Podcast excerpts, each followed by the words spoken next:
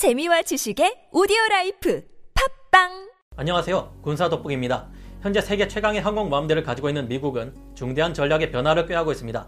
중국의 둥펑 21D와 같은 극초음속 ICBM들이 만약 정말로 항공모함 전단을 타격할 수 있다면 미국의 제럴드 R. 포드급 항공모함 같은 최신의 슈퍼 핵항모로 대적하는 것이 위험할 수 있다는 계산 때문인 것으로 보이는데요.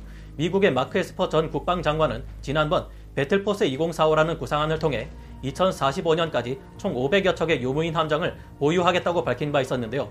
이에 따라 새롭게 추진되고 있는 미국의 미래형 경항모에 대한 초기 연구가 벌써 시작되었다고 합니다. 우리나라에서도 F-35B를 탑재하는 경항공모함을 만들겠다고 하니 미국의 새로운 경항모가 어떻게 운용될지 잘 살펴보고 좋은 점을 적용시켜야 할 것 같은데요.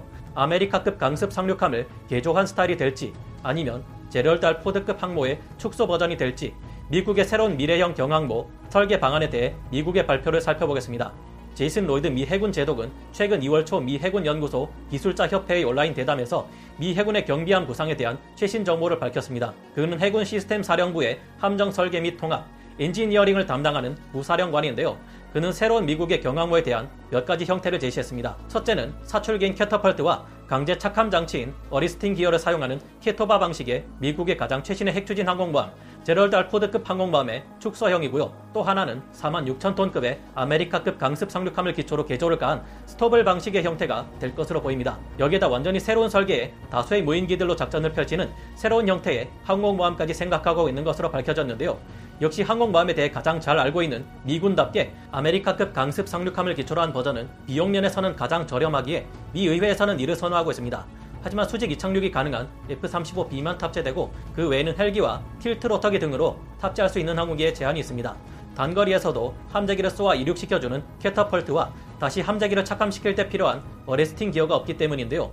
이 때문에 수직 이착륙이 가능한 F-35B를 함재기로 사용할 수밖에 없는데 F-35B는 무장력이 떨어지고 작전 반경 또한 좁다는 문제점이 있습니다. 기체의 중앙에 들어가는 수직 이착륙에 필요한 팬과 기계 장치들이 큰 공간을 차지하기 때문인데요.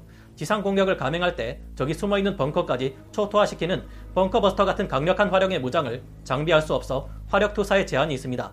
또한 캐터펄트가 없다 보니 항공모함에서 출격할 수 있는 전투기의 sortie 생성률 자체가 떨어져 근본적으로 항공모함의 화력 자체가 떨어집니다.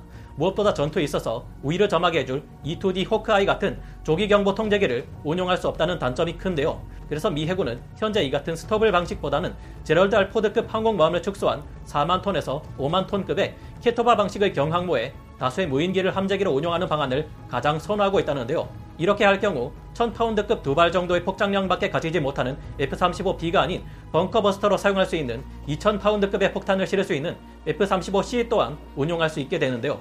전체적인 소티 생성률이 상승하기에 항공모함 자체의 화력이 훨씬 상승함은 물론 E2D 조기 경보 통제기 운용 또한 가능하기에 작전 능력 자체에서 비교할 수 없는 우위를 가지게 될 것으로 보입니다. 로이드 제독과 함께 활동한 수상함 설계 및 시스템 엔지니어링 감독 캐리 필링은 이와 같이 말했습니다. 아메리카급 강습 상륙함과 같은 방식으로는 포드급의 격렬함을 이기기 어렵다는 것을 확실히 알게 됐습니다. 포드급은 높은 비율로 항공기들을 배 밖으로 출격시킬 수 있는 능력에 최적화되어 있어서 다른 방식으로는 이에 필적하기 어렵습니다. 그의 말에 의하면 실제 작전을 수행하는 데 있어서는 제럴드 R 포드급의 축소형이 훨씬 더 뛰어난 능력을 발휘할 것을 예상해 볼 수 있는데요. 이 외에 세 번째 대안으로 다수의 새로운 무인기를 운용할 수도 있을 것으로 보입니다.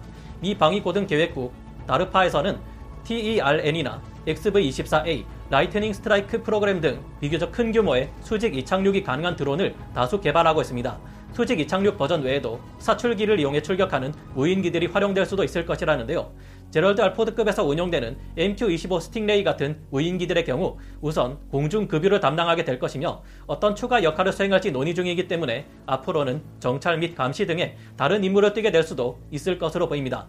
저희 생각에는 다수의 무인기들을 사용한다 해도 수직 이착륙 버전으로 개발된다면 여전히 무장 능력이 비교적 떨어지고 공중 급유 없이는 수행할 수 있는 작전 반경도 줄어들지 않을까 우려되는데요. 어떤 함재기를 사용하게 되든 E2D 호크아이가 있고 없고는 큰 차이가 나니 항공모함 자체는 제럴드 알포드급의 축소형이 가장 좋지 않을까 생각하는데 여러분의 생각은 어떠신가요? 미국은 앞으로 6척의 새로운 경항모를 건조해 10여 척의 거대한 핵추진 항공모함과 합쳐 총 28척에 가까운 항모 보유국이 될 것으로 보이는데 그 규모가 어느 정도일지 생각하면 가슴이 두근두근합니다. 세계 최강의 해군을 거느린 미국이 역시나 미래형 경항모 분야에서도 가장 앞서 나가게 될까요? 우리가 이들의 경항모 개발 과정에서 배워오고 적용시켜야 할 점은 무엇일까요? 오늘 군사 돋보기 여기서 마치고요. 다음 시간에 다시 돌아오겠습니다. 감사합니다. 영상을 재밌게 보셨다면 구독, 좋아요, 알림 설정 부탁드리겠습니다.